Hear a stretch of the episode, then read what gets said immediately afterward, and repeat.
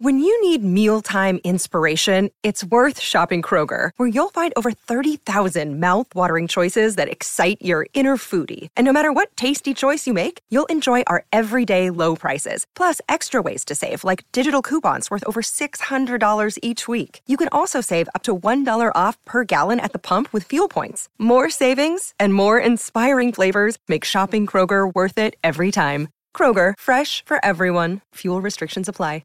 Many of us have those stubborn pounds that seem impossible to lose, no matter how good we eat or how hard we work out. My solution is PlushCare. PlushCare is a leading telehealth provider with doctors who are there for you day and night to partner with you in your weight loss journey. They can prescribe F D A-approved weight loss medications like Wegovy and Zepbound for those who qualify. Plus, they accept most insurance plans. To get started, visit plushcare.com slash weight loss. That's plushcare.com slash weight loss. We're talking about the firing of a particular neural configuration. And if you've heard that phrase, neurons that fire together, wire together. And it's this notion that out of all of our brain cells, there's some that are going to have sort of this synchronized activity. And through that, the connections between them will grow and be privileged over other connections. And that is essentially the foundation for human memory. So that once a particular, let's say an episode has occurred, um, when we go to recall it, if we hit one of the nodes in this neural network that represents the episode we experienced, all of the neurons that kind of fired together will become activated, and that'll bring up the richness of the actual episode itself in our memories.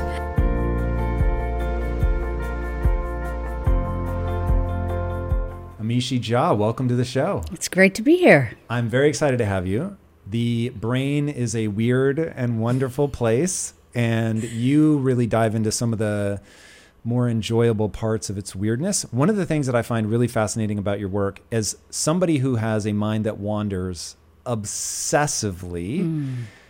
Uh, and I would say I have a bad memory. And for a long time, I considered that to be the bane of my existence. And mm. then I started asking the question, but from an evolutionary standpoint, is there an advantage? Like, has some part of this been selected for? As you think about the context of attention and a wandering mind, has it been selected for? And if so, why? Oh, has mind wandering been selected yeah. for? Great question. Absolutely. The, and this is sort of a puzzle that we're still figuring out. But if you just look at the prevalence of mind wandering, so fifty percent of our waking moments we're doing this, from a metabolic point of view, that would be a really inefficient design. Mm. And every single thing the brain does, it really is trying to advantage it functioning well. So for some reason we do this, and it is on purpose, meaning designed for through the course of human evolution. And the mystery has been, what is it? What is it that is actually supporting, um, what processes are being supported by the fact that we mind wander? And we have some clues. Let's hear it. Yeah, yeah. So the first thing I'd say is, let's just be clear on what I mean. So the broadest category of which mind wandering is a subset is something called spontaneous thought. Essentially, something we get in touch with very, very quickly when we're meditating, practicing mindfulness meditation, for example, this sputtering out of mental content, mm. just boom, boom, boom. You could be doing anything. You could be going for a walk, you know, taking Often a shower. Often referred to as the monkey mind. Exactly, the monkey mind, right? And most of the time when there is no other pressing requirement, so no problem. I mean, the mind does that. But, other than it tends to go to negative things a lot of the time. Okay, right. So That's that a different thing. We should. We, that is going to be definitely a, a, a bad thing. But for example, right before we started our conversation, I took the opportunity to uh, look out at the beautiful view you have here in your home, and just taking it in. Right, there was mm-hmm. nothing really on my mind, just this expansive scene, and and little thought po- uh, particles were popping up and like popcorn, and I was just allowing them to be. And there was no cost associated with that. Mm. But when we use the term mind wandering, what we're really talking about, and specifically the way I operationalize it, is off-task thoughts during an ongoing task or activity. So there is something we're trying to do. And so if, in this moment, as we're having this conversation, and there is a point to what I'm trying to say, if a random thought pulls me away, that could be problematic. I won't make sense anymore, or I'll pause, or I'll stumble somehow. So some of the ideas regarding spontaneous thought, which is this broader category of the thought pump or monkey mind, as you said, is that it supports our ability to remember. So it's funny that you mentioned memory already. Mm. And one of the reasons we think this is the case is because memory requires this process called consolidation. So I'm just going right into this now. I'm not. Yeah, yeah, please. Memory formation is really interesting and weird. I'm assuming you're going to talk about this, but the the way that they're not sort of solid state things, that we change them constantly. That's right. I mean, in some sense, they're solid in the sense that we're talking about the firing of a particular neural configuration. And if you've heard that phrase, neurons that fire together, wire together. And it's this notion that out of all of our brain cells, there's some that are going to have sort of this synchronized activity. And through that, the connections between them will grow and be privileged over other connections. And that is essentially the foundation for human memory. So that once a particular, let's say an episode has occurred, um, when we go to recall it, if we hit one of the nodes in this neural network that represents the episode we experienced, all of the neurons that mm. kind of fired together will become activated, and that'll bring up the richness of the actual episode itself in our memories. But how does that process of firing together to wire together occur? It goes back to this notion of spontaneous thought. In some sense, every time we experience anything, so even as we're talking to each other right now, or those at a later point that are listening to us, every time we experience anything, there's a neural activity pattern that occurs. And there's bits and pieces of it that may need to replay themselves over and over again for there to be a privileged co-occurrence of their firing. Privileged because in the repetition, we've given a signal to the brain. This is important enough to myelinate, essentially, to make that more efficient. Um, yeah, but we would, even before we myelinate, even before we do anything to connect the two, just I had this experience. And some replaying of it will begin almost immediately after you've had the experience. So, and we know this, right? If you watch a T V show right before going to bed, almost as you're going to bed at night, you might have like episodes of it just pop up. You're not trying to make that happen, or even a, a conversation or a song, just random little bits and pieces. And what we think might be happening there is that it's essentially a replay function, so that when it replays over and over again, with every replaying, there's some things that occur again, and there's some things that may not because of chance. But what makes it privileged? Privileged is that the the thing that gets replayed over and over again consistently is the thing that becomes privileged. So while I'm replaying this conversation, another thought might pop up or another little thing may come up. But the thing that happens consistently after ten, twenty, fifty, one hundred maybe a thousand times, we we have no idea how often this mm. occurs, then those neurons are going to say, these keep firing together. Now I want to actually have stronger connections between uh, the neurons that represent them. So privilege is the result of a process, and it has to do with an averaging that occurs. I mean, that, like I told you, we're getting into the geeky part of this, but I love it. It's an averaging that occurs, and that will allow us to have memories. This is a very common process during sleep, but now we think mind wandering and spontaneous thought may be something that is the beginnings of that, that then continues in sleep. It's really interesting, and I've heard multiple explanations for why we dream when we sleep. Yeah. One of these, and I think this is a pretty early hypothesis, I don't think, I, I forget who po- uh, posited this, but I even at the time they were saying it, I don't think they were trying to put forth that, no, this is like proven science, but it's a very interesting idea. And I've heard you talk about the fact that fifty percent of our brain is allocated to vision. Mm-hmm. And there's a mechanism in the brain where if you're not using something, it will get reallocated really quickly. And they were positing that even the eight hours that you're asleep may be a long enough period of time that if you're not using the vision, the centers for vision in your brain, that they would start to get encroached on by other areas. And that one of the possible reasons that we dream is to use the visual areas of our brain, even though our eyes are closed and not actually taking in any light, but you're using visual processing, and that keeps at bay the other areas of the brain from taking over, which mm. I found a certainly very interesting hypothesis, because it gets at this idea that the body isn't, the body achieves harmony through battle, if that makes sense, that they're all wrestling for resources. Yeah, that's a great, uh, that's interesting hypothesis. I'd not heard that before. A more kind of common view of why dreaming may occur, and we know this from studies in rodents, for example, is for memory consolidation, mm. so that you're replaying over and over again. But why is it so weird? That, why? Because it's not like you replay it realistically. It's like all of a sudden my mom and I are literally, I had this dream one time. My mom and I are in a dinghy in the middle of the ocean, yeah. and something happened. I don't remember what. She ends up falling overboard, and like the Terminator in Terminator two, as she sank, and if I remember right, there was like a piano tied to her ankle, and as she was sinking, she gave me thumbs up.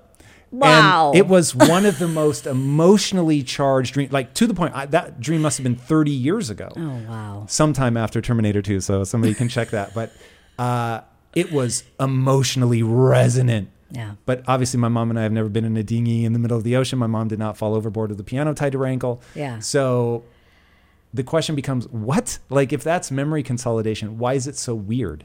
Right. Well, first of all, it's the elements that could be consolidated and have nothing to do with how they're put together.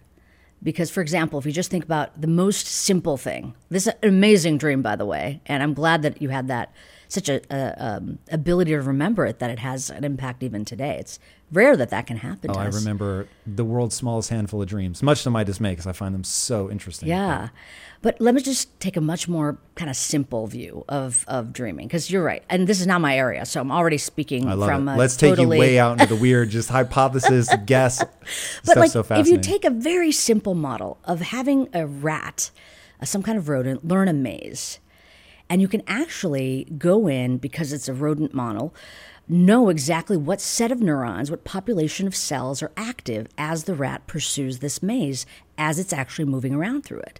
And the sequence of how these neurons actually activate. Like, you know, let's say neurons one, two, three, and then four, five, six, for example, as it turns left and right, et cetera. So now the rat is in sleep. You're still, you still have, as the animal researcher, you still have those electrodes hooked up, and now you're not... Um, you're just observing what happens. And what you notice is that there is this replay function. Not only are those same set of neurons firing, but they're firing in the same sequence, in that same coordinated fashion. And then the next day when the animal performs, the animal's much more efficient mm. with those uh, sets of activity profiles that were more reliable and clearer. And, and across animals, you notice this. Those that have really strong firing patterns that are cohesive and replicate the actual experience of walking through the maze do better than those that don't have strong patterns. All right, my friend, I have a big announcement. My incredible and talented wife, Lisa, is about to launch her new book, Radical Confidence. In it, she has managed to perfectly capture the process of how to go from feeling lost and insecure to taking control of your life and doing amazing things despite feeling fear, sometimes a lot of fear. Now, let me tell you, nobody knows Lisa better than me, but when I read Radical Confidence for the first time and heard her describe what it was like for her to go from having these big, exciting dreams as a kid to then as an adult, scheduling her life around the T V shows that she wanted to watch, or how lonely and isolated she felt instead of pursuing her dreams, it was brutal for me. I would never say, though, that it was worth it for her to go through all of that just so that she could write something down that allows others to avoid it, but I will say that at least she was able to capture the strategies that she used to break out of that rut, find her voice, and begin doing incredible things despite her insecurities and fears that she wasn't going to be good enough to achieve great things. So while it hurts me to know the dark place that Lisa went through, I really am excited for people who are going through something similar right now to read this book. Radical Confidence is an instruction manual for how to become the hero of your own life, even when you're scared to death. Look, I know better than just about anybody how easy it is to get off track in life or to just not have yet found your calling. And it's even easier for people to feel so insecure and unprepared that they don't even want to pursue the things that they want. But what Lisa shows people in Radical Confidence is that the radical part is that you can accomplish extraordinary things even when you feel fear. That's what Radical Confidence is. Being afraid and unsure and having a toolkit that allows you to still make massive progress. Pre-order your copy today, because if you act now, you can claim the bonuses that Lisa has created for you at radical confidence dot com. They're only available if you pre-order, so act now. Then, once you've done that, we'll get back to today's episode. All right, guys, read the book and get ready to be the hero of your own life. Peace out. okay, now I'm going to just really go into yeah. absurd waters here. But yeah. so as you're saying that, A, my first question is, have they done that same study in humans? Because I'd be very curious to know if part of what we're consolidating, because as I replay that dream about my mom, which yeah. I haven't thought about in a long time, was there meaning that was being consolidated? Like the understanding how to process a sense of loss, like how would I deal with the loss of my mother, mm. her trying to communicate that it would mm. be okay. And that's my own subconscious trying yeah. to, and it's possible that that dream was long enough ago that I had anxiety over the loss of my parents still. Yeah. And so it's interesting if instead of consolidating the literal running of a maze, which there's no doubt, I mean, there's been enough studies that if you yeah. mess up people's sleep, they're not going to learn algebra and things right, like that. So right, clearly right. there is some yeah. link to that. But if there's also another thing going on where our brain is dealing in a more abstract layer of meaning and emotional resonance, where the literal firing of turn right, turn left, whatever might not apply. Well, yeah. I mean, I think as we, uh, I mean, as species became more complex and could do more things, this same fundamental aspect is going to happen in various parts of the brain. And so whether it happens in uh, aspects that have to do with our meaning, our sense of purpose, our sense of value, emotionally salient things, it's possible in any of those kinds of processing modes that we can experience this. Mm. Um, and has it been done with humans? I mean, again, this is so outside my area. I'm sure aspects of this have been done with implanted electrodes, with E E G, for example. There's a lot known on, on uh, dreams than... Um, Then a lot more known than I know in this moment. But the way it connects to my work is that, first of all, the things that tend to become salient parts of this mind wandering, this mental popcorn, spontaneous thought, really does at some level require some conscious input. We do have to pay attention, or we have had paid attention at some moment, to have it reappear over and over again, to eventually become a memory, to eventually become this neurons that fire together wire together.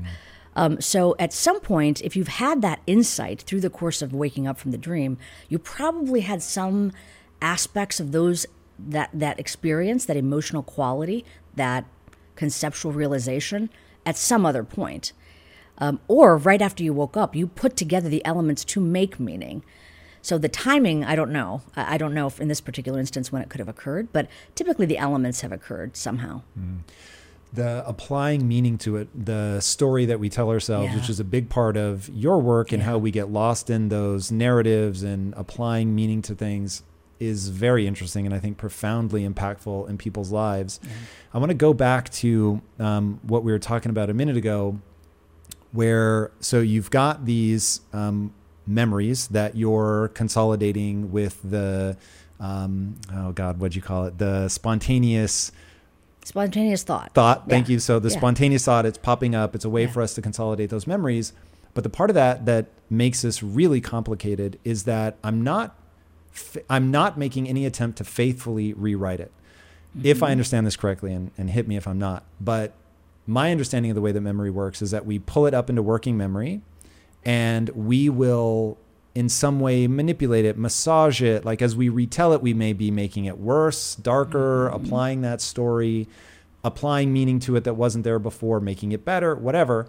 And then as it gets re-put into long-term memory, as I changed it, I'm now storing that slightly changed variation. And when I think about, and we're bringing a lot of elements together, that's why I find your work so fascinating. There's other... There is a hypothesis that when we sleep, one of the things that we're doing is stripping the emotional intensity from a situation. And people with P T S D basically have constantly elevated cortisol levels. So even, even as they sleep, and they should be stripping that memory of its like emotional intensity, which is why technically time heals all wounds. It doesn't. It never gets stripped of the emotional intensity. If anything, the emotional intensity gets like hardwired because it's constantly there. So I'm wondering if you've thought about, like, as we do this spontaneous thought and we're consolidating it in our waking hours and we're manipulating it, if that manipulation was selected for, in that what we're doing is essentially making that memory more usable and sort of damn the truth, just how do I make this memory more usable, which is why, I mean, they've done all kinds of studies about uh, whether an eyewitness actually remembers things correctly, and it's just absolutely terrible. We don't remember things faithfully at all. Um, do you think that plays into it at all? That there, that the the brain as a product of evolution has found that actually changing this a bit is a good thing? So much richness in everything you just said. Um, I don't know about good thing or bad thing, but it's definitely a thing. It's a thing that happens, right? And and you described it beautifully. So a memory already exists. We're now going to recall it.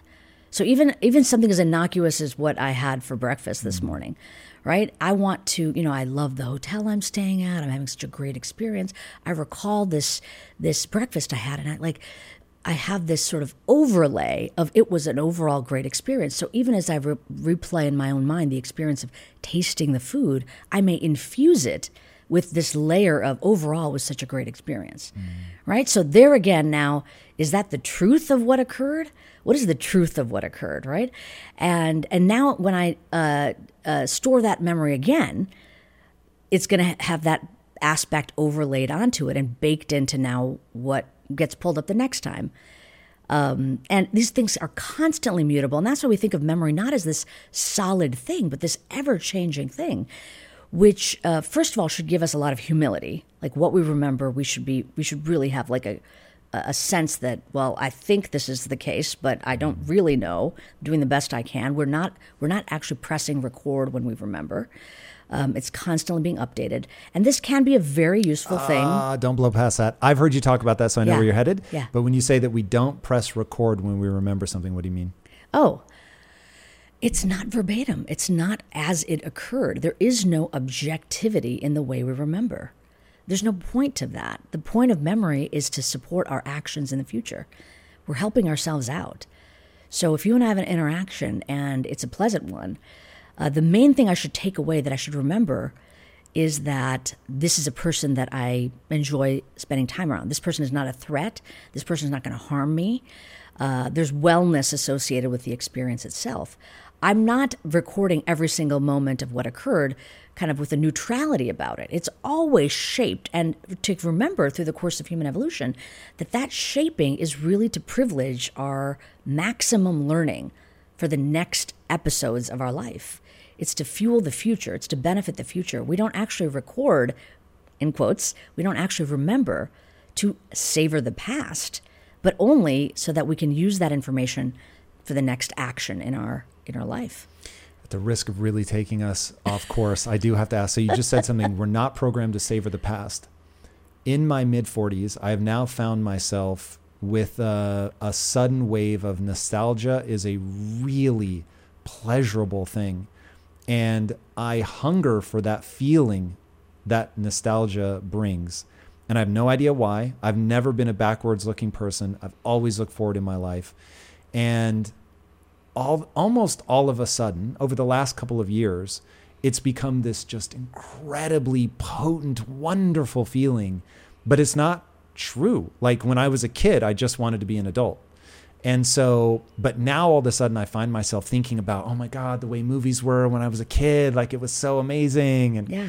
What is that about? Like why, if our, so I love the definition of the human brain as being a prediction machine. Yeah. And so everything it's optimized for is making really useful predictions about what the future is going to bring. So why is nostalgia, like why would that feel good? Yeah, that's a, I don't, I don't have a great answer for you, but let me just say, let me just re-say something I said a moment ago, which is it's not built for savoring the past in a, in the sense that it's some kind of objective recording, but it's capable of savoring. It's capable of nostalgia. And so are you asking me sort of what's the, ve- what's the benefit of nostalgia? Yeah, like if you, if you had a guess, so we're this prediction machine. Yeah. We are trying to optimize in a way that allows us to not be eaten by a saber-toothed tiger hiding in the bush, to not get grabbed by a snake, to make sure that our kids make it to adulthood, to find mates, all that stuff. Um, but there is something incredibly potent about remembering something specifically from your childhood. And I don't understand why. What possible selection pressure is there for that? Is oh. that around conservatism? I don't know. It's so weird. Well, I mean, I think that kind of more plainly, it's just if you have aspects of your past that have been um, kind of shorthanded as fun, beautiful, fulfilling, et cetera, um, you can call upon those uh, to model what you might do in the future. That would be a very simple way to put it. Like when we gather together and there is real connection and a tradition, for example, it feels fulfilling. That's going to prompt you to probably try to replicate those circumstances in the future. So, I mean, I could go on and on about all the possibilities, but I think that I would probably say what's fascinating is that we are much more than this simple, straightforward um, product of wanting to have evolutionary advantage. Uh, we've outgrown those sort of functions, and anything we say to ourselves that is simply for the purposes of survival is probably wrong, because that's in and of itself a story. Um, and again, we have this problem as humans that we're only now retroactively looking at the evolutionary um, uh, nodes that have led us to what we are now. And that's true for everything. That's true for our understanding of memory. That's true for our understanding of why attention developed. It's it's true for our, our predictions regarding why it is that we may have spontaneous thought. We don't really know. What we know is that we are this right now, and these are our capabilities. And um, we're doing the best we can as neuroscientists to even understand how it works. It's huge amounts of conjecture to say why it developed this way. I'm just going to put it out there. And also that that limited view that it's for evolutionary survival, it doesn't hold anymore. It gets That's it's way more complex. In what way? Well, there's just everything we do is not that simply uh, the notion even what family is, the notion of what mate is, the notion of what survival is. Um, uh, they're all different now. Do you think that that's a recent phenomenon, or do you think that we will even... that this was true two hundred years ago, we just haven't yet had the tools to discover the truth of all this? Because I definitely, until ninety seconds ago when you said that, just took it sort of as the default assumption that the right way to think about the brain is it's a product of evolution. Everything that it's designed for is, does, in fact, I've said this a gazillion times, that your brain is designed to make sure that you have children that have children. And that's you're optimized for that. And so as I think through all the weird things that our brain does, including going to negative things, well, negative things were the things that were more high risk. So of course you had to pay more attention to that, because that's how you avoided to get eaten. Um, and of course you wouldn't want to be ostracized by the group, because that, you know, could lead to your death. And so you're just optimized to be hyper paranoid about what other people think so that you can fit in. If that isn't the right sort of framing, what is? Oh, I don't mean that that's not a useful framing, or that aspects of that probably aren't true. What I'm saying is moment by moment, in the way that we use our minds now, cannot simply be reduced to our evolutionary inheritance and the so, the causes for that inheritance. Like right now, we don't do things simply for those same reasons, is what I'm saying, because we're not in the same circumstance. Mm. I mean, we are going to use our mind. But in, are we dancing to that drum? I don't know if it, if I care. Interesting. Do you not ever I feel mean, beholden to the way your mind works? Well, what I'm saying is um, we have to really watch out for a very strong tendency of mind, even as we're thinking about the mind. When you say tendency of mind, yes, you mean? Story making, reducing mental phenomena in a way that would be able to be nicely packaged, recalled, used, and guide our comprehension of what's happening in the moment. That is such a strong need we have. That is our default. And it's a very efficient default. But just again, like I said, have humility about it. This is our story. And science, in some sense, is, is building complex th- stories that are theories where we can predict things to actually see if we can reproduce certain kinds of phenomena. Um, so I don't know. I guess I'm just saying that the the complexity of the modern circumstance, the complexity of uh, the use of our brain in novel ways that never existed for our ancestors till maybe even fifteen years ago. We never had smartphones before. We didn't have social media. The nature of how the mind gets used in complex and new ways is ever unfolding. And I wouldn't want to, I wouldn't say we have no idea, but I would say that I don't, I would say we don't know yet how certain primitives, meaning certain kind of um, inheritances that the mind ca- has, um, are now being utilized for the modern purpose, right? I don't know. I think it's, I think it's, uh, we don't know quite yet. Um, but I don't think there's anything wrong with the way that you're operating, that it makes sense to me that the way that we are driven has some evolutionary basis. I don't think there's any problem with that, but I would just say, eh, put a little asterisk next to that, that, yeah, but we still don't really understand because it's a work in progress. And we as humans are trying to observe ourselves as this is all unfolding. I love that. So I've heard you talk about this before, but I'd love it if you um, would explain now, what is the risk of having these stories? Does it blind us to something? Yeah. Well, I mean, it's a very powerful thing. I mean, we've already been doing it even in our conversation, right? We have ideas, concepts. That's in some sense stories about the way things happen, occur. Very useful packaging of complex information with the chronology, with a narrative, with an an experiential or phenomenological perspective. I'm not knocking stories. Stories are great. But stories are constructed. Stories can, as we already discussed with regard to human memory, stories can be reconstructed. Uh, stories can be altered as we're retelling them. Without us realizing. Without us realizing. And, um, you know, I'm a scientist. Stories are hypotheses. And we should kind of keep that in mind.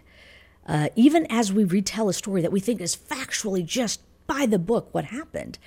Eh, maybe, maybe not. Our perspective is going to bias that. So my caution regarding stories is in our drive, in our desire to make something have meaning and shorthand it in a way that I can efficiently carry it around, um, I may lose some aspect of what is useful and what is true.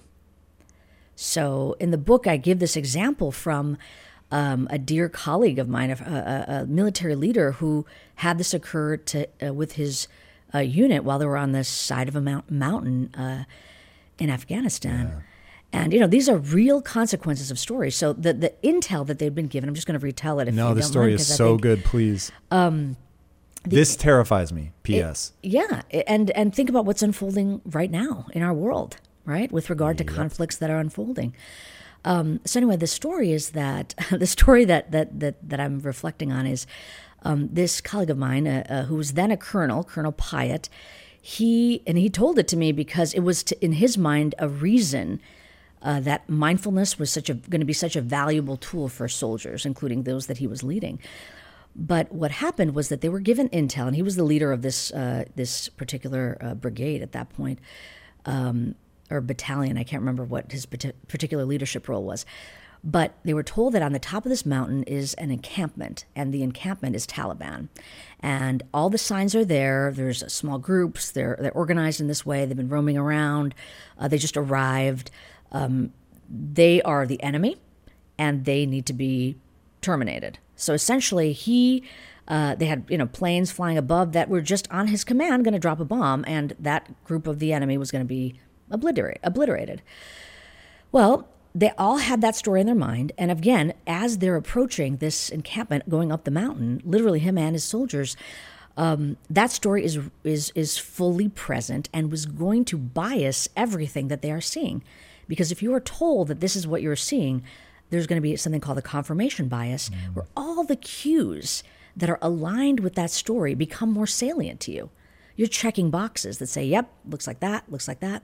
Anyway, one of his uh, soldiers, who was essentially a scout at the at the front of this unit walking up, um, went all the way up where he could make he could see, he could get a visual confirmation regarding this group. And and he's basically checking the list. Yes, I see young men. Um, I see, you know, that they're they're roaming about. They're they're surveying something. And then he saw something that made this um, then colonel pause.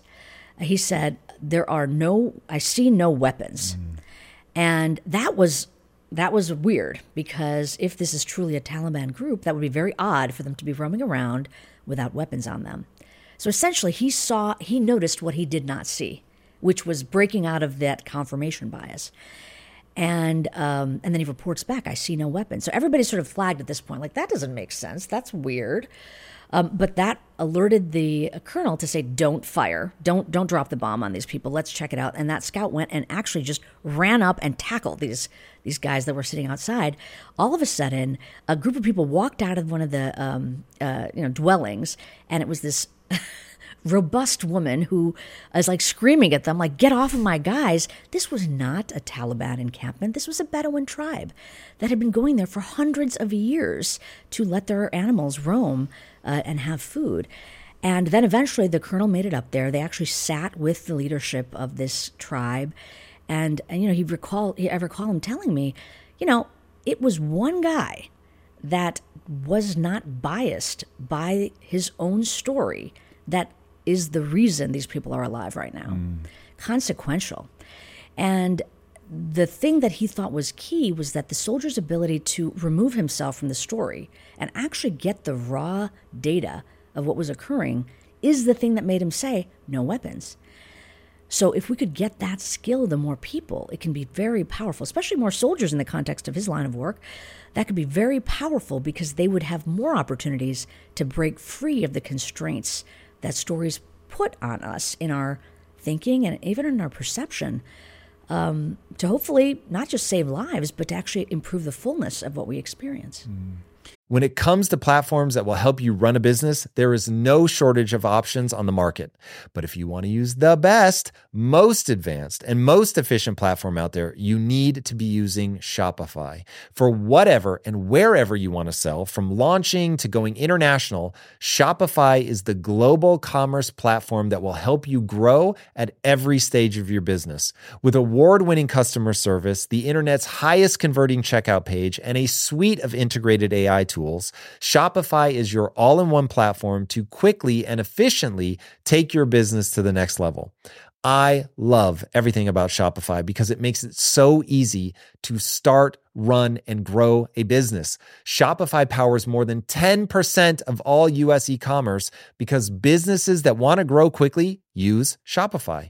Sign up for a one dollar per month trial at shopify.com slash impact, all lowercase. Again, go to shopify.com slash impact right now to grow your business no matter what stage you're in. Shopify.com slash impact. In today's highly unpredictable and rapidly changing world, the smartest move you can make from a financial standpoint is to actually understand how money works and how markets move. Because if you want to have any chance of investing your money wisely and growing your financial portfolio, you have to make a profit. And the only way that you're going to do that is either by setting and forgetting or actually understanding what's going on at a macro level. So whether you're a seasoned investor or someone looking for extra guidance, today's sponsor, Yahoo Finance, has got you covered with all the tools, data, and news that you need in one place to grow your knowledge base around what is happening in the world of finance and to make sure that you have the right goals and you're executing well. Yahoo Finance makes it easy to consolidate your accounts so you can effectively and efficiently manage your entire portfolio. Personally, I love how straightforward their platform is to use. It is very simple to get the information that I need, and Impact Theory's own chief financial officer is exactly the same, spending time helping me frame exactly what is going on from a global perspective so that I'm making the smartest decisions that I can. I definitely recommend that you check out Yahoo Finance for comprehensive financial news and analysis. Visit the incredible brand that so many great investors use at yahoo finance dot com. It's the number one financial destination, yahoo finance dot com. Once again, guys, head there now, yahoo finance dot com. If getting your hands dirty and taking good care of your car or cars is a passion of yours, then eBay Motors is here for the ride, because I'm sure you remember when you first saw the potential in that beauty. And then through some elbow grease, fresh installs, and a whole lot of love, you transformed one hundred thousand miles and a body full of rust into a drive that's all your own. With over one hundred twenty-two million parts for your number one ride or die, you can make sure your ride stays running smoothly with eBay Motors. Brake kits, L E D headlights, exhaust kits, turbochargers, bumpers, whatever your baby needs, eBay Motors has it. And with eBay Guaranteed Fit, it's guaranteed to fit your ride the first time, every time, or your money back. Plus, at these prices, you're burning rubber, not cash.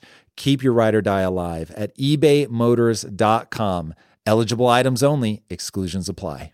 Reminds me of that famous quote, it doesn't matter what you look at, it matters what you see. And I've seen this at play in business a lot where yeah. people, they have an idea in their head and you don't realize how much that's like filling in the gaps, right? So, and I think most people don't understand, you talk about this in the book, if I remember correctly, that even your vision, like you're actually seeing clearly this really tiny amount of your visual field, like two percent or whatever, is clear. Everything else is the brain filling it in. Like there is where the optic nerve actually connects to the eye, as you well know. There's just a blank spot, but none of us perceive the blank spot. Yeah. Your brain is drawing it in. It's crazy. It's crazy. It is. And so when I think about, and you tell another story in the book that's only tangentially related, but I'll I'll bring them together, which was um, the guy who called in the worst friendly fire um, oh, strike yeah. in U S history or something.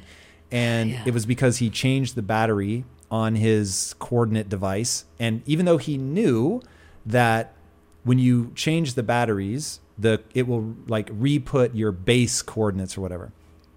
And he knew that, forgot, does it, calls in the strike on his own people because he forgot that it changed. And I just thought, oh my God, that's so e-. Your brain is like, oh, cool, cool, I know where they are. I've got the data. It's right there. Cool, it's all connected. Oh, let me change the batteries. And then, yep, okay, it's connected. I already ran through that. So you have like it, the story locked in your mind that I've already done it. I've already checked. I know this is good. And so now your brain just like paints it. Yep, there's the coordinates. We're all good. Drop the bomb. And whoa, like it is just really terrifying. Even to what you were saying earlier, that part of why you're telling the story is to shrink the complexity into something that you can carry around. Yeah. But if you can't get outside of that, it it is really distressing how I'm sure if you had like, okay, you guys are looking at the scene, close your eyes, don't look again. What kind of weapons are they carrying? Well, the one guy had an M sixty or a, a A K forty-seven, whatever they would normally carry, yeah. the Russian era weapons. And then, nope, you actually didn't see anything because none of them have a weapon. But your brain is so convinced that you saw it. So I teach a class for business leaders, and one of the things is about this sort of contextualized differently, but you have to have a story to move forward because you need something that's simplified enough to give you clarity that you can impart that clarity to other people so that you can create this forward momentum. And as the leader, you need to intoxicate everyone with your certainty. But oh, secretly, you better go off into a corner and go, is this really right? Because mm-hmm. if you don't have the story, you can't get people moving, even yourself. But if you get sucked in so deeply to the story that you forget it's a story, then you won't actually check to see if it's working. And uh, it's this really weird part of the human psyche. Yeah, yeah. And by the way, I think that I love that you do that because I think that that's such a useful thing to tell leaders because, mm-hmm. and it's atypical. Most people aren't thinking that. It might be have a better story or guide them in a way that makes them buy into your story more. But the fact that you should question and reacquaint yourself with the fact that you've constructed this story, mm-hmm. really gold information, I think, for leaders.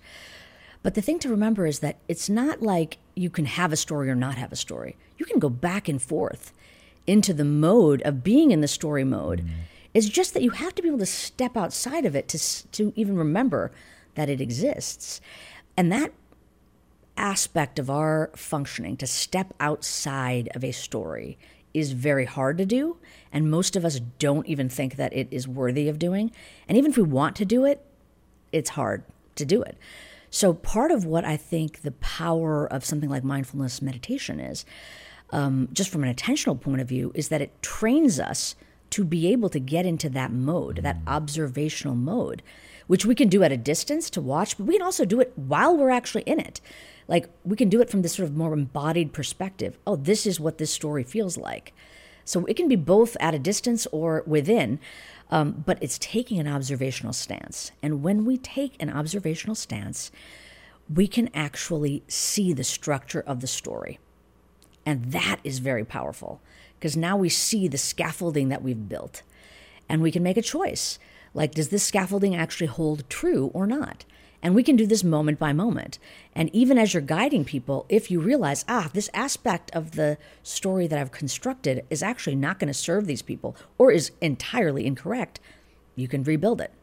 But if you don't know that you're in it and that it's driving everything you're doing, there's no chance you're going to even attempt to observe and then rebuild as needed. Facts.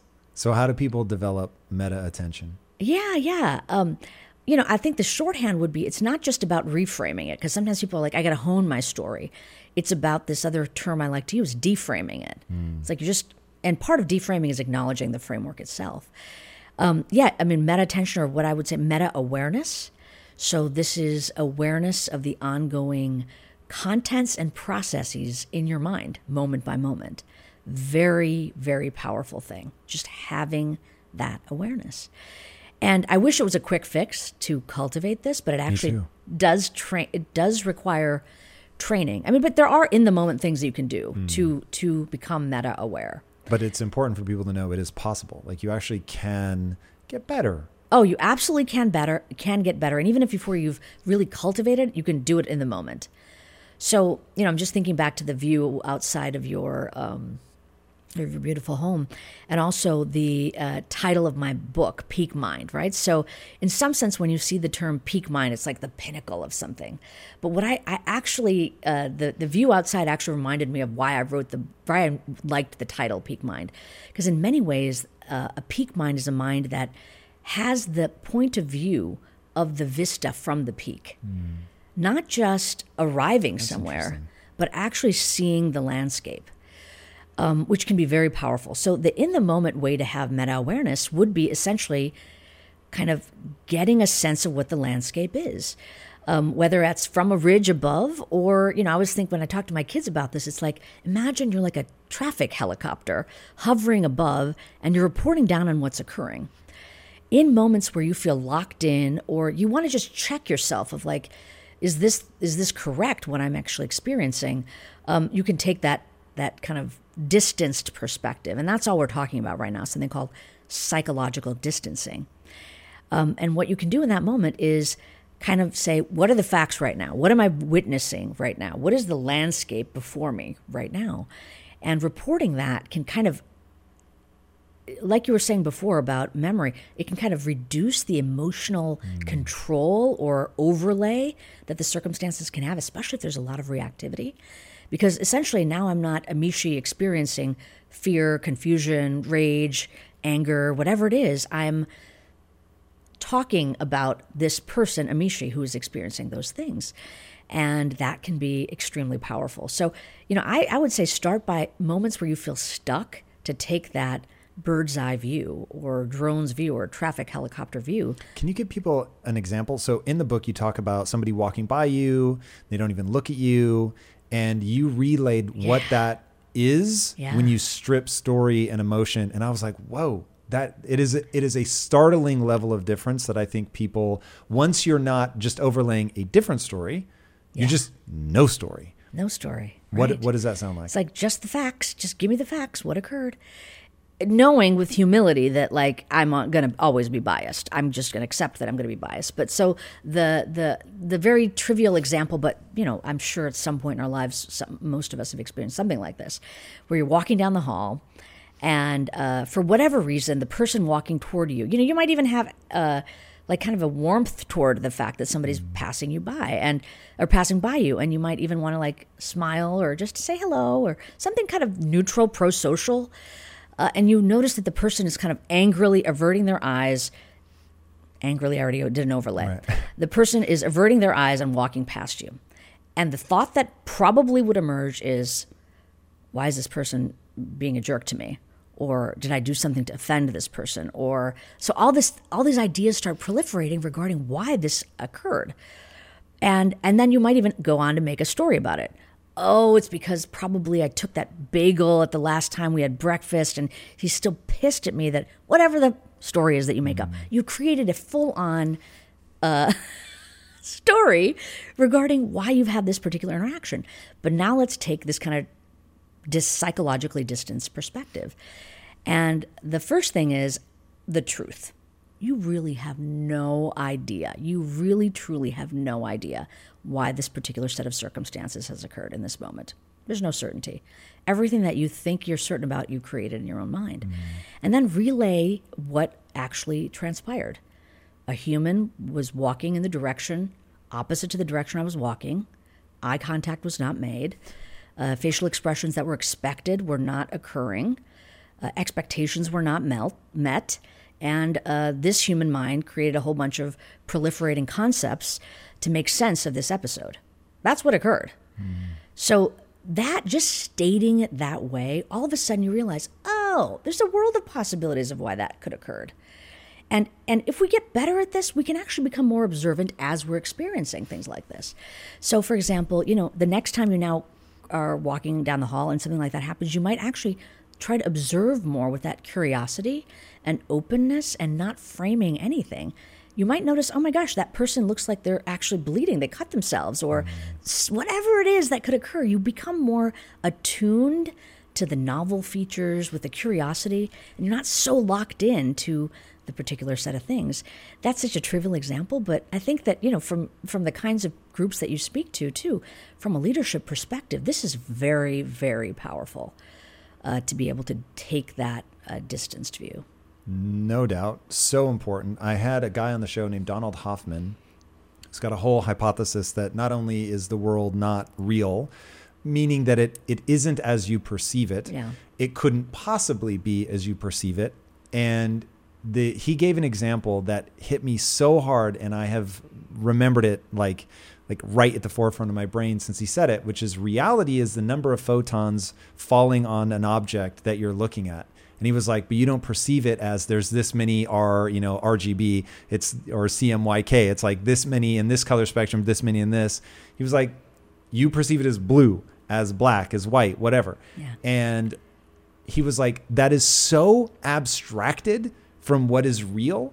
And once you realize you're layering meaning on top of meaning on top of meaning, like even just the the the experience of walking towards somebody, it's already layered with this abstractness of your brain only having eyes, nose, ears, touch, you know, pressure sensation, heat sensation, things like that, which is a narrow, narrow, narrow, like the amount of what we call visible light is only zero point zero zero three five percent of the available electromagnetic spectrum. Mm-hmm. So we're already in this just obscenely narrow band of what's happening. And then on top of that, you're layering all of this meaning.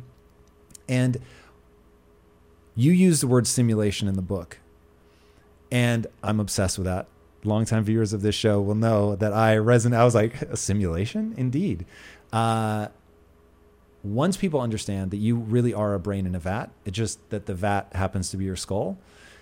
Then you begin to realize that, whoa, like I am brick by brick constructing an artificial, I'll put that in quotes, but an artificial reality. And the ability to, as much as useful, like I don't often think about the world as photons falling on an object, but the more layers of abstraction that you can recognize you have added to this, the more likely you are to be open to what's actually happening and therefore can have a more useful response. Totally. And I love that. And yeah, Don Hoffman is a is a hero in, you know, he's, he's, are you talking about the professor at U C Irvine? Uh, I don't know if he's oh, okay. at U C Irvine. This is okay. a very good quote. Probably. Um, yeah. Well, anyway, this notion of reality is constructed and frankly a hallucination is sort of the, these kinds of mm-hmm. ideas that he's Um, uh, talking about these days and coming up with the th- theorems that people have a hard time kind of arguing against. Um, so I think it's very, it's very interesting. But what you described, I think, is such a beautiful way to, again, have humility regarding everything we perceive, think, ways we behave. Um, that is uh, a particular slice that is wholly constructed. Mm. And the thing that I'm interested in, because, yes, if we can accept that, Uh, we orient with a lot more curiosity and uh, awareness of our lack of knowing about a lot of things. But the reality is that sometimes we do get locked in. And sometimes we do ruminate, and sometimes the story feels so real or the memory so salient and damaging and harmful or problematic that it it paralyzes us. So on the one hand, I'm all for kind of getting to the root of the constructed nature of reality, which it, it is, and sometimes we get little glimmers of that um, in very uh, compelling ways, like, ooh, this is totally made up, um, or this doesn't have to be this way. It was constructed this way. Um, Though I think that that's an important thing to be in touch with. The other thing is we need just practical tools. So though it may be that the mind is constructing these things, there are ways in which the mind does has propensities towards certain kinds of mental processes that can really not serve us. Mm-hmm. And so if we can train our mind to not just become aware of what's going on, but to um, have more control of our, for example, attentional capacity, something that I study in my lab, it can really serve us. Even if it is the case that this is all ultimately a giant hallucination, life is itself a hallucination. Uh, even so, um, if I notice that I'm fearful of walking outside my home, or uh, have a crippling anxiety about something, or a, a, a memory that just flattens me, I have to live my life. And so it's almost like the absolute and the relative, and we're constantly kind of going to have to go back and forth between them. Um, and, and the s- surprising thing I've found is that the same things that help us deal with the um, challenges of our humanness um, actually lead us more and more to a fundamental understanding of the nature of things. Which Tell me more. How well, so? Well, because once we realize, you know, everything you've described with regard to the small sliver of reality that we actually have access to because of our, our uh, perceptual systems, um, and so we're limited in that way. Uh, but there's another thing that we haven't talked about yet, which is that even the nature of brain processes, um, which you could say, okay, my brain processes are limited because, you know, my eyes can only see a certain amount of the visual spectra, or I only have two hands, I don't have ten hands, or, um, you know, memories are going to be formed in this way, whatever. Um, you know, in some sense, the the, the reality is... Um, that we have to contend with time, meaning whatever brain process is happening in a moment, there's a contingent nature of what is ha- going to happen in the next moment, just based on what occurred. So we're limited, and we're, in some sense, helpless. Even if our, our notion of what free will is can become challenged, because if what I do in the next moment is bound by what I just did, am I truly free ever? Mm. Um, so I'm now adding another layer of, of, of the limitations in our in our functioning uh, and what we're going to be tied to, just because the na- physics in some sense. So we talk about this with regard to uh, brain microstates. And we know that there's certain configurations in which the brain is for, let's say, forty milliseconds, forty thousandth of a second, that can predict its likely configuration in the next microstate. So that that is going to be a problem as well. Um, so I don't, I mean, I didn't know where our conversation was going to go. I mean, I, I think this is fun, but to go back to what I was saying regarding the insights we can gain to help us in our, in destructive and, and difficult mind states, uh, through something like contemplative practice, not only can help us deal with those destructive and problematic mind states, but they can start connecting us to the kind of fundamental nature of what reality is in its constraints, in its Uh, sort of uh, impermanent nature, in its highly interconnected and di- uh, dynamic nature, uh, in its constructed nature, and they're related to each other. So I don't know. Is this making sense? What I'm what I'm saying? Definitely. And I think that as we get into um, the specifics of mindfulness, yeah. One, why does it work? And as somebody who thankfully discovered this, I don't know how many years ago now, eight years, something like that.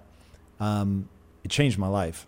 Like it, that's an easy one to draw a line in the sand and say, okay, before this and after this. Oh, really? But, oh yes. But one, I think it's worth talking about the flashlight to define attention and mindfulness, and then understand, going back to the idea of meta-awareness, how we practice, like at a mechanistic level, how do we practice the getting back up to the peak? Easy. Um, but no, I think that that's great. I'm glad that you want to want to talk about this. And I'm so happy to hear that this is something that's touched your life uh, personally as a tool for your own leadership and, you know, sense Profoundly.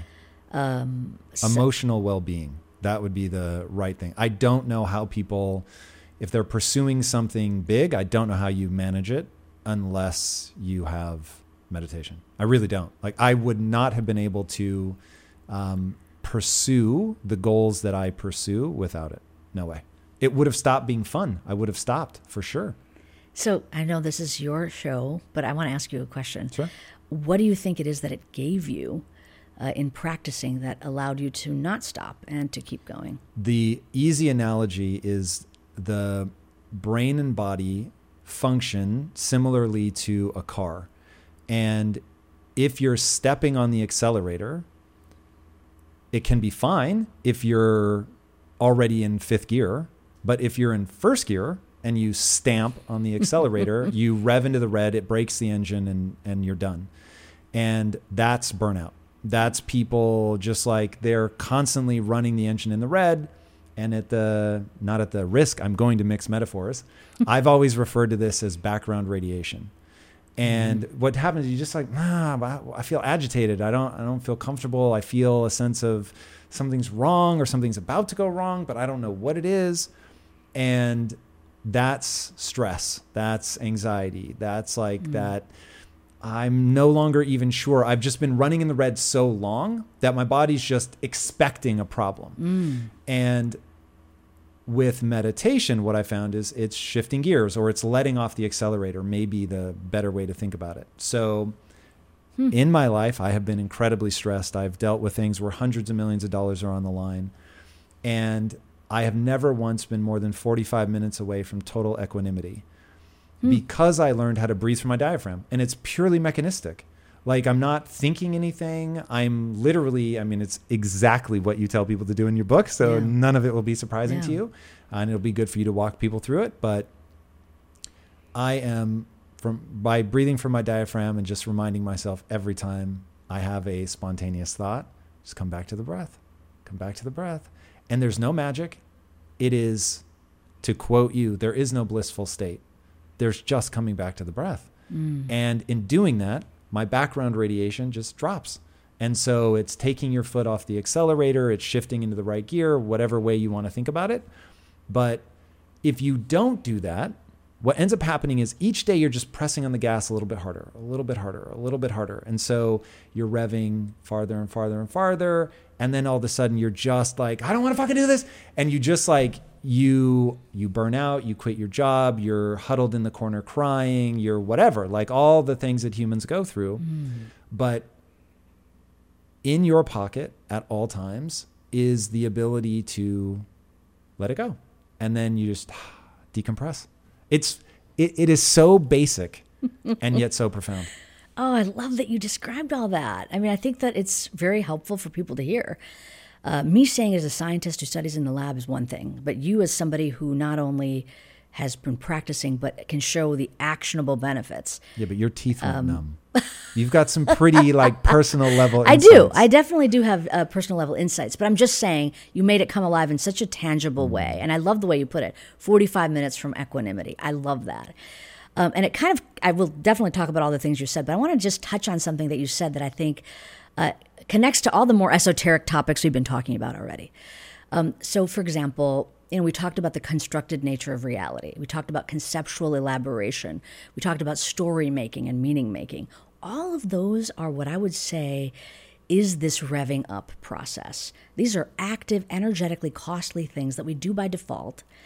And um, and that proliferate, not just construct and create, but proliferate our experience of stress. And so by what you consider the, uh, you know, in some sense, I would say simple, but not always easy and very elegant act of focus back on the breath. What you allowed yourself to do in that moment is take a break from that constructing and proliferating and story making. And the nature of the mind with something called working memory is that unless we are actively keeping the contents of our conscious experience uh, refreshed and rewritten moment by moment, they will fade away. Oh my God. No one's, I've never heard anybody say that before. That's so true. And uh, I think you just tapped into that, the power of that, that if I'm not feeding this, it, and I'm focusing on the breath instead.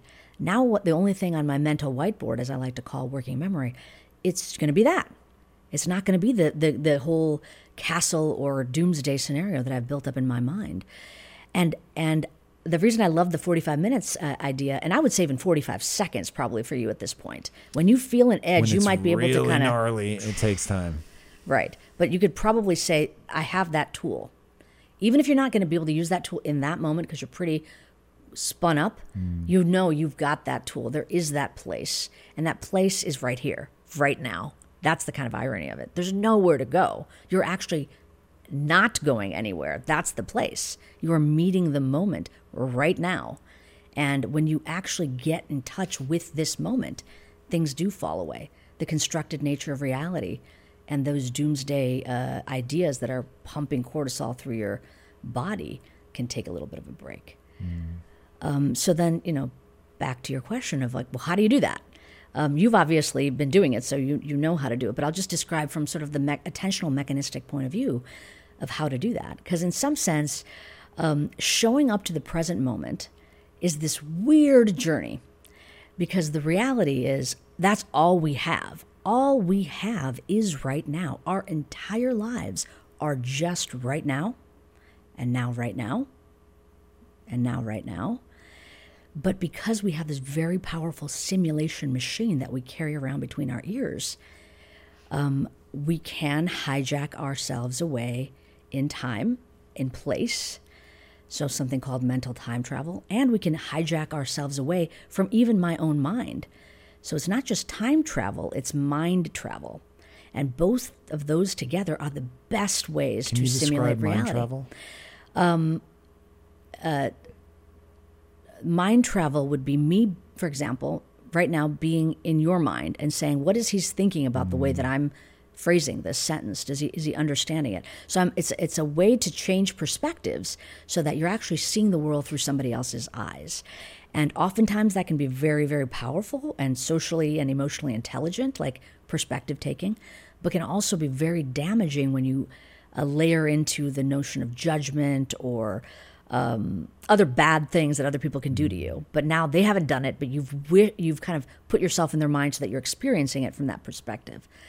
Um, so anyway, I think that that's just something to really remember, that all we have is right now, and anytime we're not feeling right now, it's because the simulation that we've generated our own mind has taken us away. From my point of view, mindfulness is not really ha- has nothing to do. Mindfulness of breathing has nothing to do with manipulation of the breath, having a different C O two to O two level. No, it's nothing about that. It's the way that you're going to make your attention, which is present-centered and narrowed with this particular breath-related sensation as the anchor. And so you're taking that flashlight of attention. You've decided that I'm going to have the goal right now of focusing on breath-related sensations. And then you're just going to observe what is occurring within the sensory phenomena that arise tied to the breath. So very, very simple instructions. Pay attention to breath-related sensations. But because of everything we've talked about, there's always a but. Yeah, everything we've talked about, fifty percent of our waking moments, our mind wanders, spontaneous thought is the nature of the mind.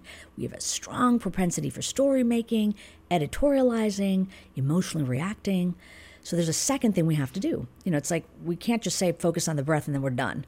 Because within nanoseconds of deciding to focus on the breath, thought pops up, you know, got an itch, got something that's not breath-related sensations, which should be where I'm pointing that flashlight, will arise. And it is likely that that will pull my attention away. The flashlight will no longer be focused on breath-related sensations, mm-hmm. but it's yanked away by something else. So the second instruction is notice. Notice what is unfolding, and that's that meta-awareness piece that you were talking about. Become meta-aware of your moment-to-moment experience.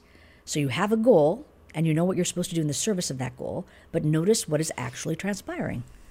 And then, so it's focus, notice, and the third step is essentially redirect. If there's a mismatch between your goal of focusing your attention on the breath and your attention's off somewhere else, redirect it back. Mm.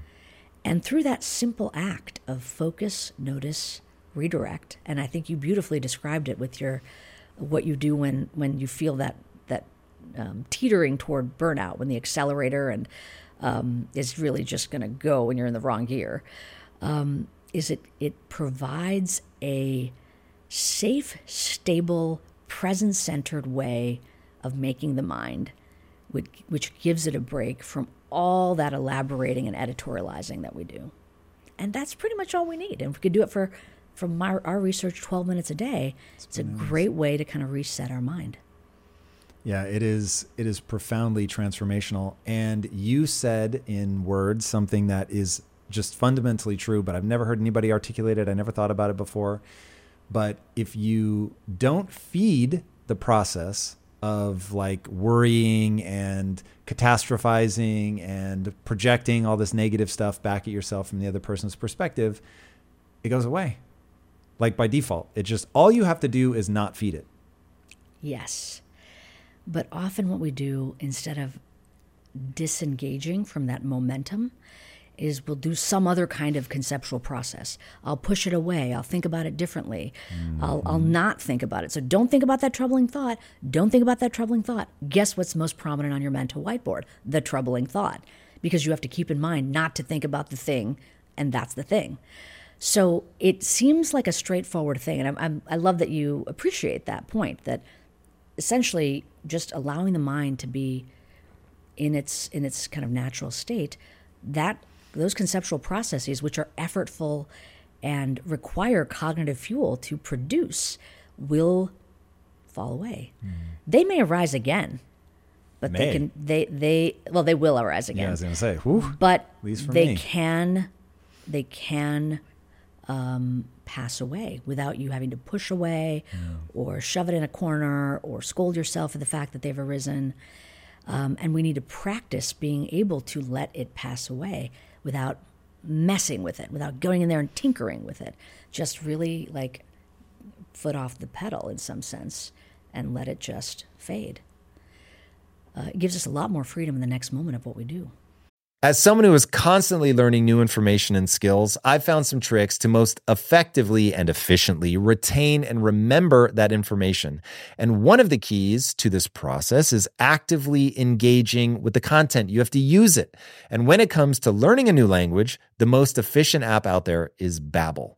With Babbel's revolutionary conversation-based approach, learning a new language is both efficient and effective. With quick ten-minute lessons rooted in real-life situations, you can start actually speaking a new language in as little as three weeks. Take it from somebody who has struggled mightily to learn Greek to impress my beloved wife and my in-laws. I really wish Babbel had existed back then. It would have helped so much. So I highly encourage you guys to check out Babbel today and take advantage of the special deal for Impact Theory listeners. Right now, get fifty-five percent off your Babbel subscription at babbel.com slash impact theory. Get fifty-five percent off at babbel.com slash impact theory. And that's spelled B-A-B-B-E-L dot com. Again, slash impact theory. Rules and restrictions may apply. If you strive to perform your best in life, bringing your energy and abilities into everything you do, then it only makes sense that you would want to be out on the road with that same power, agility, and performance that everyone expects from you. And there's no better option than the most desirable, advanced, and dynamically capable S U V yet, the third generation Range Rover Sport. You guys know I love staying on the cutting edge with technology, and the Range Rover Sport's cabin features advanced technologies such as active noise cancellation and cabin air purification, a must, offering you and your family and friends new levels of comfort and refinement while traveling. The Range Rover Sport provides an instinctive drive with engaging on-road dynamics and redefines sporting luxury for the power, agility, and performance you demand in every area of your life. Explore the Range Rover Sport at land rover U S A dot com. That's land rover U S A dot com. Yeah, it's, it is utterly fascinating to me how... One, how well it works just to breathe from your diaphragm. But two, the people have been saying this for thousands of years yeah. and trying to get people to understand a thing that I call frame of reference. And Dave, have you heard David, David Foster Wallace's talk, This Is Water? Mm. Oh, you're in for a treat. It is so good. Now, the very sad punchline is that he ends up committing suicide, but his mm. the talk is about how your mind is constructing a reality. Mm-hmm. It is so ever-present that there's there's nothing to peel at. There's no way to get underneath it. There's no way to see that it's a construct, that all of the feelings and everything that you have, like it's it's what water is to a fish. Mm-hmm. And water is so taken for granted by the fish that they don't they don't have a perception of water, not water. They're just, it just is. And once people realize, wait a second, this milieu that I live in that seems to be the truth, it's just, Tom, they're just facts. I'm just recognizing the truth of the world, that no, no, it's all a construct. All of it, everything, every bit. It's all fake. I'll put that in quotes because it, you know, we're all experiencing it, and that yeah. experience is in and of itself real, but it's all a construct. And that if you just stop feeding it, you will slide back to neutral. And because, and this is the same reason that people pursue money and fame. Money's amazing. It's more powerful than people think, but it's not what they've been told. And so they're going to get it, and they're going to be very confused that it does not make them feel better about themselves, because that's not what money does. But because money is useful, people keep pursuing it because it actually does have utility. Same with fame. Fame has utility. It's not going to change how you feel about yourself, which of course is the only thing that ultimately matters in life. But because it has utility, and people will pursue it, but it will be very confusing when they get it because they were pursuing it for utility that it cannot provide. Mm. And once you understand that all of the construct that your brain is coughing up, all of the spontaneous thought, all of the worry, all of the fear, all of the projection, all of it, it has utility. And so you, in some ways you need to do it, but you have to recognize, oh, this is a tool. And right now this tool, I'm hitting myself in the face with this hammer. And while the tool remains useful, smashing myself in the face is counterproductive. And so we get mm-hmm. to the point where, you know, to a hammer, every problem looks like a nail. And so we just, we worry, we catastrophize, we do all of this stuff. And because it has utility, we keep doing it, but we don't understand that we're now using it in ways that are just wildly self-destructive. And to stick with the hammer metaphor, you, you can actually set the hammer down. Mm-hmm. And that the way you set the hammer down is so simple that it was already written about three thousand years ago or whatever. And people still have to like re-encounter it from a thousand different angles because it is so hard. It's hard. Just uh, if I know that my brain, to quote your long meditating friend, is going to monkey mind every seven seconds, no matter how long I do this, it's hard.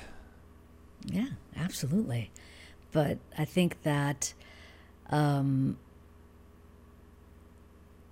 a lot of things are hard and worth pursuing.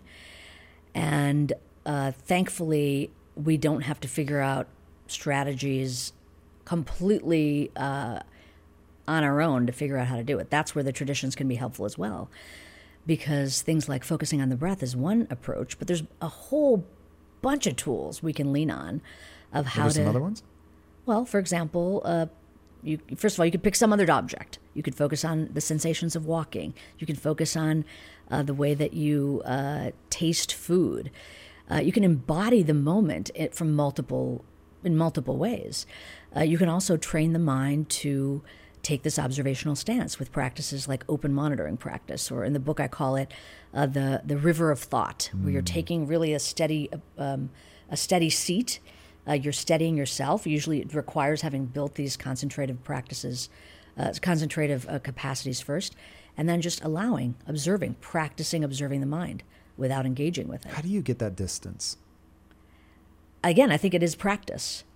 Um, it, and but is is that distance cultivated by returning to the feel of walking or the breath? Same thing? No, no, no. It's a very different function. So the two kind of broad categories of um, so so far, remember in the in the way that I talked about uh, the mindfulness of breathing, I talked about essentially this focus, notice, redirect.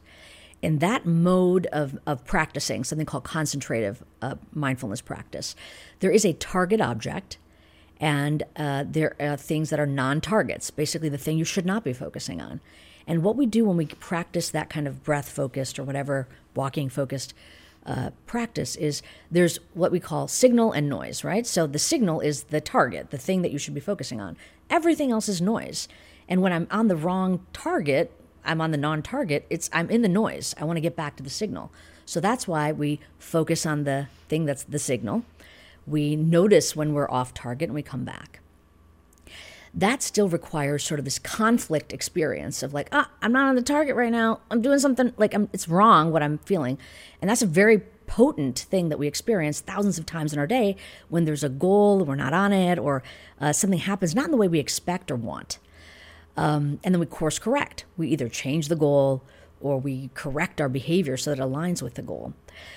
But all of that requires a, a level of engagement with the mental processes that are occurring because we're going to muck with them. If we're on something else, we're going to do something about it to get back. This, so that's all what we'd call concentrated practices.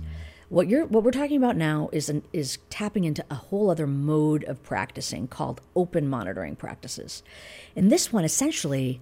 Um, we're dialing down the signal to noise ratio. There is nothing that is signal and there's nothing that is noise. You know, in the in the concentrative practices, when we mind wander, that's noise. I'm making an error in focusing on the mind wandering content. I need to get back to signal. So here, even mind wandering is not a problem because what we're doing is, because there are, is no signal and no, no noise, what I'm doing is taking an observational stance to whatever arises without grabbing at it, without mucking with it, without doing anything about it or even evaluating its nature, just acknowledging its presence. So sometimes people talk about this as, you know, if you think about the way we make the mind uh, like a vast open sky, thoughts, feelings, sensations are like clouds passing. You know, that's one kind of metaphor, or or I like to think of it as sort of like you're sitting sitting at a, a strong giant boulder on the river on a riverbank, and you're just sitting there, and all the occurrences in your mind, all the contents of your phenomenology, are just passing away in the river. They're they're they're faint, then they become prominent, and then they can become faint again. We're not chasing a fish. We're not splashing in the water. We're not grabbing onto leaves. Um, we're not trying to move around the boulders so the water flows differently. We are just sitting and observing. And this is a very, we can do this, but it's a very unnatural, meaning it doesn't feel like uh, the, the typical thing we've trained throughout our course, the course of our life to do. Most of the th- time when we notice a thought, we do something with it. We have another thought and then another thought, or we um, act differently based on the thought. Uh, instead, we're just noticing the arising of it, not participating, and letting it fade off that whiteboard. Um, so that's the way. I find that really hard. I'm not going to lie. It I feel is like very I'm good hard. At the uh, come back to the breath. Yeah. But to just be like, oh, there's a, a panic striking thought, but yeah. I'm not going to grab it. It's like it hits me so viscerally. Right. Oftentimes I will feel it even before the thought yeah. forms into something useful. I'll just be like, oh, that's a massive burst of anxiety. What would, oh, okay, that's why I just so, felt that. So I, I completely appreciate what you're saying, that it's hard. It It is hard. It is hard. It's, it's going against the grain of the way that most of our cognitive functions have been kind of honed throughout our lives. Mm. Um, and, and, and like you were saying before, the, a hammer is a useful tool, um, but you can let go of it. That's essentially what we're doing is we're saying, let's let go of it. So the next time, even the thought that this is hard, notice that that too is a thought. The evaluation of the experience is part of it. So you, it's it it's just practicing it. Mm. And um, it, we usually want to have this occur after we've steadied ourselves. When we when we have practiced the breath-related or focused or concentrative approaches, because it can get very unstable. You're like, where am I? What is going on? And if you feel like you can't, you either feel like a instability or you're gl- definitely grabbed onto something, you can always go back to the breath and kind of restabilize and then open back up again. So, you know, if it, if it feels like it's hard, but you've been practicing concentrative practices for a long time, um, do it just out of curiosity. And when you notice that something has gripped you, ah, there I am being gripped. Let go of the hammer. Just sitting right here. And when you get like it, it, you, it leans on everything we've cultivated through the concentrative practice. But it would be really useful to see how it impacts you, mm. um, because it gives you a whole other tool, and you don't have to journey into this space for long. Even, you know, microseconds of just letting go can let those conceptual s- structures kind of fall away, and you can rebuild again as you want to. But it's like you were saying before, uh, it gives you a chance to know you are a fish in water, uh, and that there is something besides the water in which you are surrounded. Yes. Why doesn't positivity work? Why can't I just, and this is one thing, it's never worked for me, and your explanation may be the reason why, but people will be like, okay, you're about to do something that's really anxiety provoking, but there's really no difference between the physiological response to something that is provoking anxiety and something that you're excited about. And so it's heart racing, um, you're feeling flush, You, there's butterflies in your stomach. And I'm like, eh. So they're like, just tell yourself it's exciting. And I'm like, man, anxiety does not feel the same to me, but okay, I'm going to try it. And I tried it and I tried it. And I'm like, this doesn't work. Like I, I can build the facade up for a minute and then it just comes back at me again. That no, this actually, I'm really nervous about this. Uh, you talk about why that doesn't work. Why doesn't it work? Um, There's so many reasons that that can be challenging. Um, but I'm I'm curious, even the way that you just described it, right? That it's like you want to reframe the experience from a different point of view. No, this isn't actually uh, anxiety in a bad way. This is like you're about to go down the steep part of the roller coaster. It's fun. And you're like, uh, no, it's not fun because I'm not going down the steep part of a roller coaster. I'm in this very massive, situ- you know, this very difficult situation. And like, you can't kind of override that, right? Because you know what the reality is of the, the of the experiences you're perceiving it in the moment. Um, but I will say that, you know, there is evidence that positive psychology and positive cultivation of positive emotion can be beneficial. There are ways in which we can uh, focus on the good, focus on aspects of our experience. Focus on, I'm with you, yeah. a thousand percent. Yeah. I'm talking about the trying to make believe that something that is scary and actually conse- consequential is like, oh no, it's all good. This is just excitement. Right. So the whole, it's all good. It's like, you feel like you're lying to yourself. Like, no, it's not all good. Um, anyway, so the perspective that I can talk about it from, I just want to mention that, you know, I'm not saying that all cultivation of positive emotion is a is a fruitless thing. There are many ways in which it can be fruitful, especially if it's an underemphasized aspect of our experience. Mm. So if we tend to, like you already were talking about, gravitate toward the negative because we've been, I don't know, there's a, a strong evolutionary advantage to doing that. So we kind of tend to do that, um, to remind ourselves that we have that propensity and then focus on the thing we don't tend to focus on, which is the good, right? So there are benefits to doing that. What we're talking about, I don't think, is that. It's not that there are aspects of the experience that we're disregarding. This is really that the framing we're using, we're saying use a different frame and figure out a way to be okay with that new framing and, and reinterpret your physiologic sensations from that new frame. First of all, it is a very energetically costly thing to do that. It takes so much attentional, so many attentional resources uh, and a massive amount of cognitive control to hold that view in your mind, um, because there's another view. So you've got to override that, and you've got to he- hold all the detail of this new view to try to interpret your uh, current present moment experience from that lens. So if you are depleted in any way, and we haven't talked about this, but just to say, when we are under high stress circumstances, demanding circumstances, for some protracted period of time, this very limited precious brain resource of attention that fuels our ability to do all of these things, thinking, feeling, connecting, uh, you know, conceptually elaborating, making stories, predictions, t- making decisions, the fuel that allows us to do all that stuff is reduced. And with less attentional control available, things are going to start getting messed up. So Um, that's just sort of the, the steady state. If you if you are under high demand for multiple weeks, you have less attentional capacity available to you. You're going to default to problematic approaches. Now, in the face of that, which is usually what uh, um, corresponds with our experience of stress, it's like something's going on. There is an experience of stress because of the nature of the demands and their protracted presence. Like it's not that I'm just a, it's not acute stress. It's really chronic mm. stress. So already the attentional gas tank is on empty. And then we're going to actually burn more fuel by trying to create this whole other structure. And we're going to find that it just keeps crumbling. Like, we can't hold it up because we don't have enough uh, capacity to actually build it.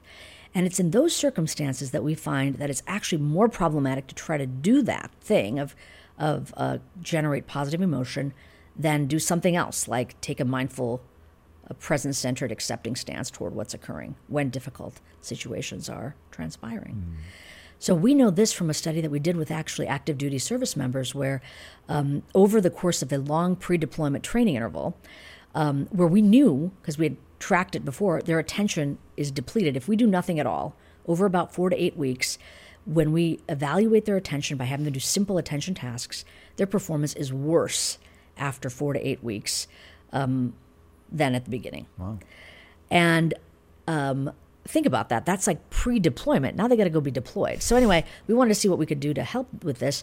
And one approach that the Army was using is positive psychology. So um, to protect soldiers' well-being, have them cultivate positive emotion, have them think about um, positive memories, have them uh, actively create more positivity in their moment-to-moment experience, and a whole bunch of tools to be able to do that.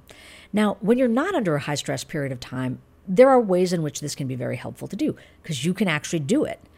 But under high stress, what we found was um, that the group that got the positivity training looked no different than the control group. In fact, they looked a little bit worse. Not only did they so decline, surprising. they looked uh, they, they they declined a little bit more than the control group. We had another condition, which was a training in mindfulness. So we had essentially three groups: no training, positivity, and mindfulness. So the no training and mind, uh, positivity look very similar, both degradation over time. The mindfulness group did not de- degrade. They stayed stable over time. So at the end of that four to eight week interval, their attention was unchanged, hmm. which to us was a win, because if we do nothing at all or give them these alternate approaches, they're depleted. Um, so that would that's where I, I come to this understanding that, you know, if you're going to cultivate positive emotion, just check in to make sure you've got the attentional resources to do it. And if you and if you feel like you're working against yourself in trying to create these images uh, or or feelings, don't do it. You know, at least try something else. Take an accepting stance, meaning not like I'm all good with this or I'm even okay with this, but it is what it is. It is this, these are the circumstances that I'm in right now. Mm-hmm. Uh, neutrality in some sense, a non-judgmental, present-centered orientation toward experience. All right. So all of this is incredibly powerful, transformational. There's a way to sort of supercharge this, which is something I haven't done too much, but every time it comes up, I find myself fascinated, which is loving kindness. Yeah. Talk to me about that. It's really interesting. So you've not practiced loving kindness? I've done little smidgens of it, and I'm always surprised how much better it feels. But I don't spend a lot of time on it, if I'm completely honest. Just curious, like what what makes you not want to spend time on it? Oh, it's not that I don't want to yeah. spend time on it. It's that I have programmed my life to be very goal-oriented. And so in...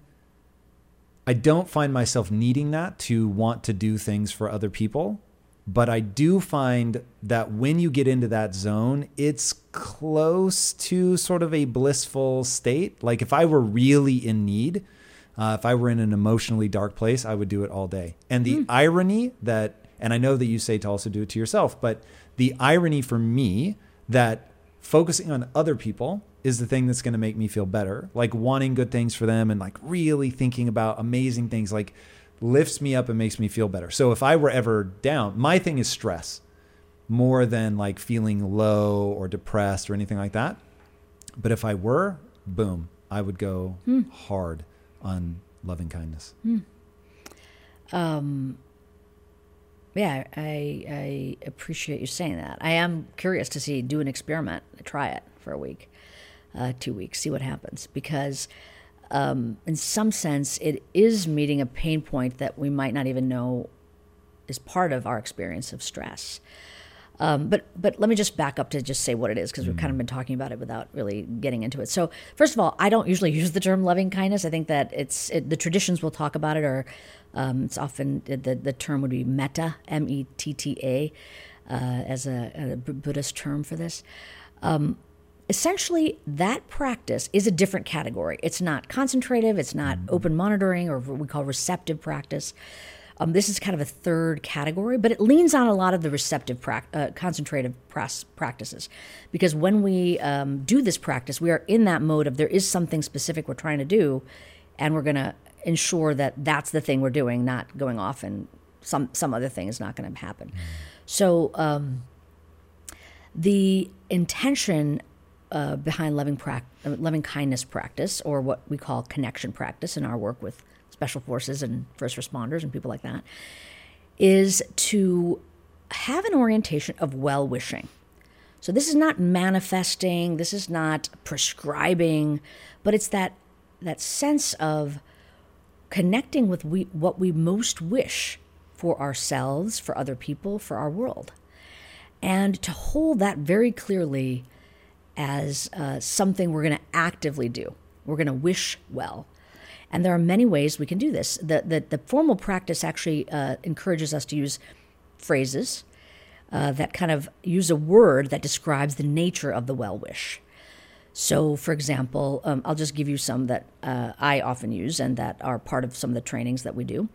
So it would be something like, and we start with our, our we can start with ourselves as the target for the well-wish, um, but we can move away from ourselves. So we start with ourselves.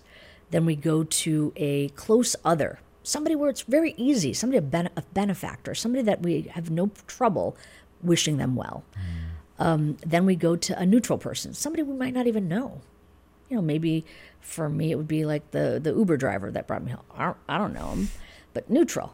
Um, and then a slightly difficult person.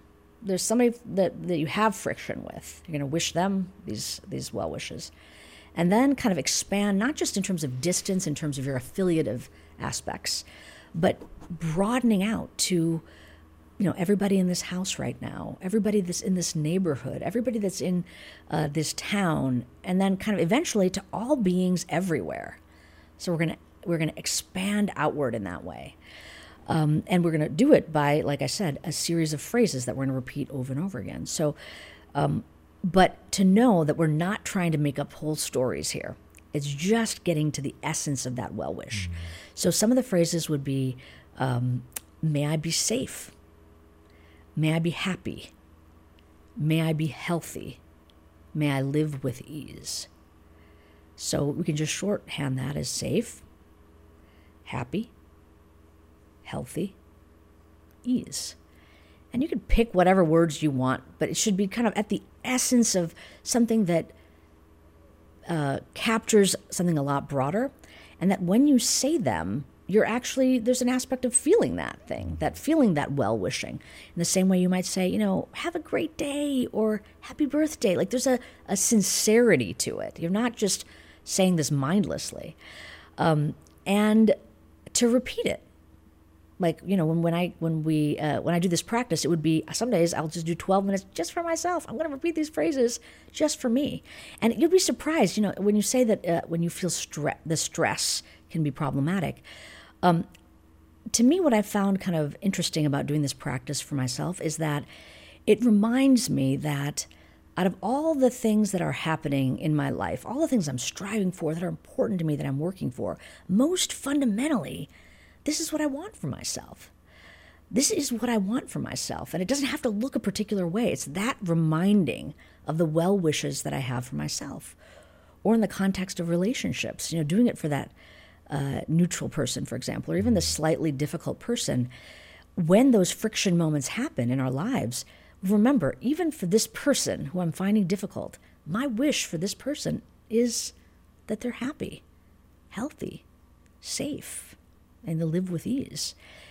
And there's a wisdom to that, because we know if everybody that we found to be difficult had that, had those qualities in their life, the chances of them behaving in ways that are problematic, that impinge on us, may be less. Um, it's also the case that it promotes sort of de-escalation. So if you're in a very confrontational mode and you kind of hold this as what you are wishing for the person, even that you ha- are having this uh, challenge with, Um, and I'm talking now, let's just talk about personal lives, like a spouse. Like for me, oftentimes the person that is the person easiest to generate these things for can sometimes also become the difficult person, you know, whether it's your children or your spouse or, or even, you know, friends, family, whatever it is. But to hold that, to spend some time where I practice this and wish that for another person, when that challenge moment occurs, and I could be a very uh, confrontational or reactive, it's like a reminder, like, I could really scream right now, but what do I really wish for this person? Mm-hmm. And how am I gonna get to a point where both of us feel like we can maneuver through this difficulty with that, that those wishes held? Uh, instead of me acting against what I truly want for another human being, uh, or truly want for myself, ultimately. I love that. Amishi, this has been wonderful. Where can people follow you, read the book, all that good stuff? Um, thanks for asking. They can find me, if they remember my first name, Amishi, A M I S H I dot com. And the book is Peak Mind and available everywhere books are sold. Love it. Are you on social media? I am, yeah. So... on Instagram, Amishi P. Jha, uh, Twitter, Amishi Jha. Love it. It's amazing. So glad that uh, you wrote the book and that we got a chance to talk. This really was fantastic. Boys and girls, um, man, let me tell you, this is something that has completely changed my life. I hope that you guys will give mindfulness uh, its due. It is really a game changer. And speaking of things that are a game changer, if you haven't already, be sure to subscribe. And until next time, my friends, be legendary. Take care. Peace.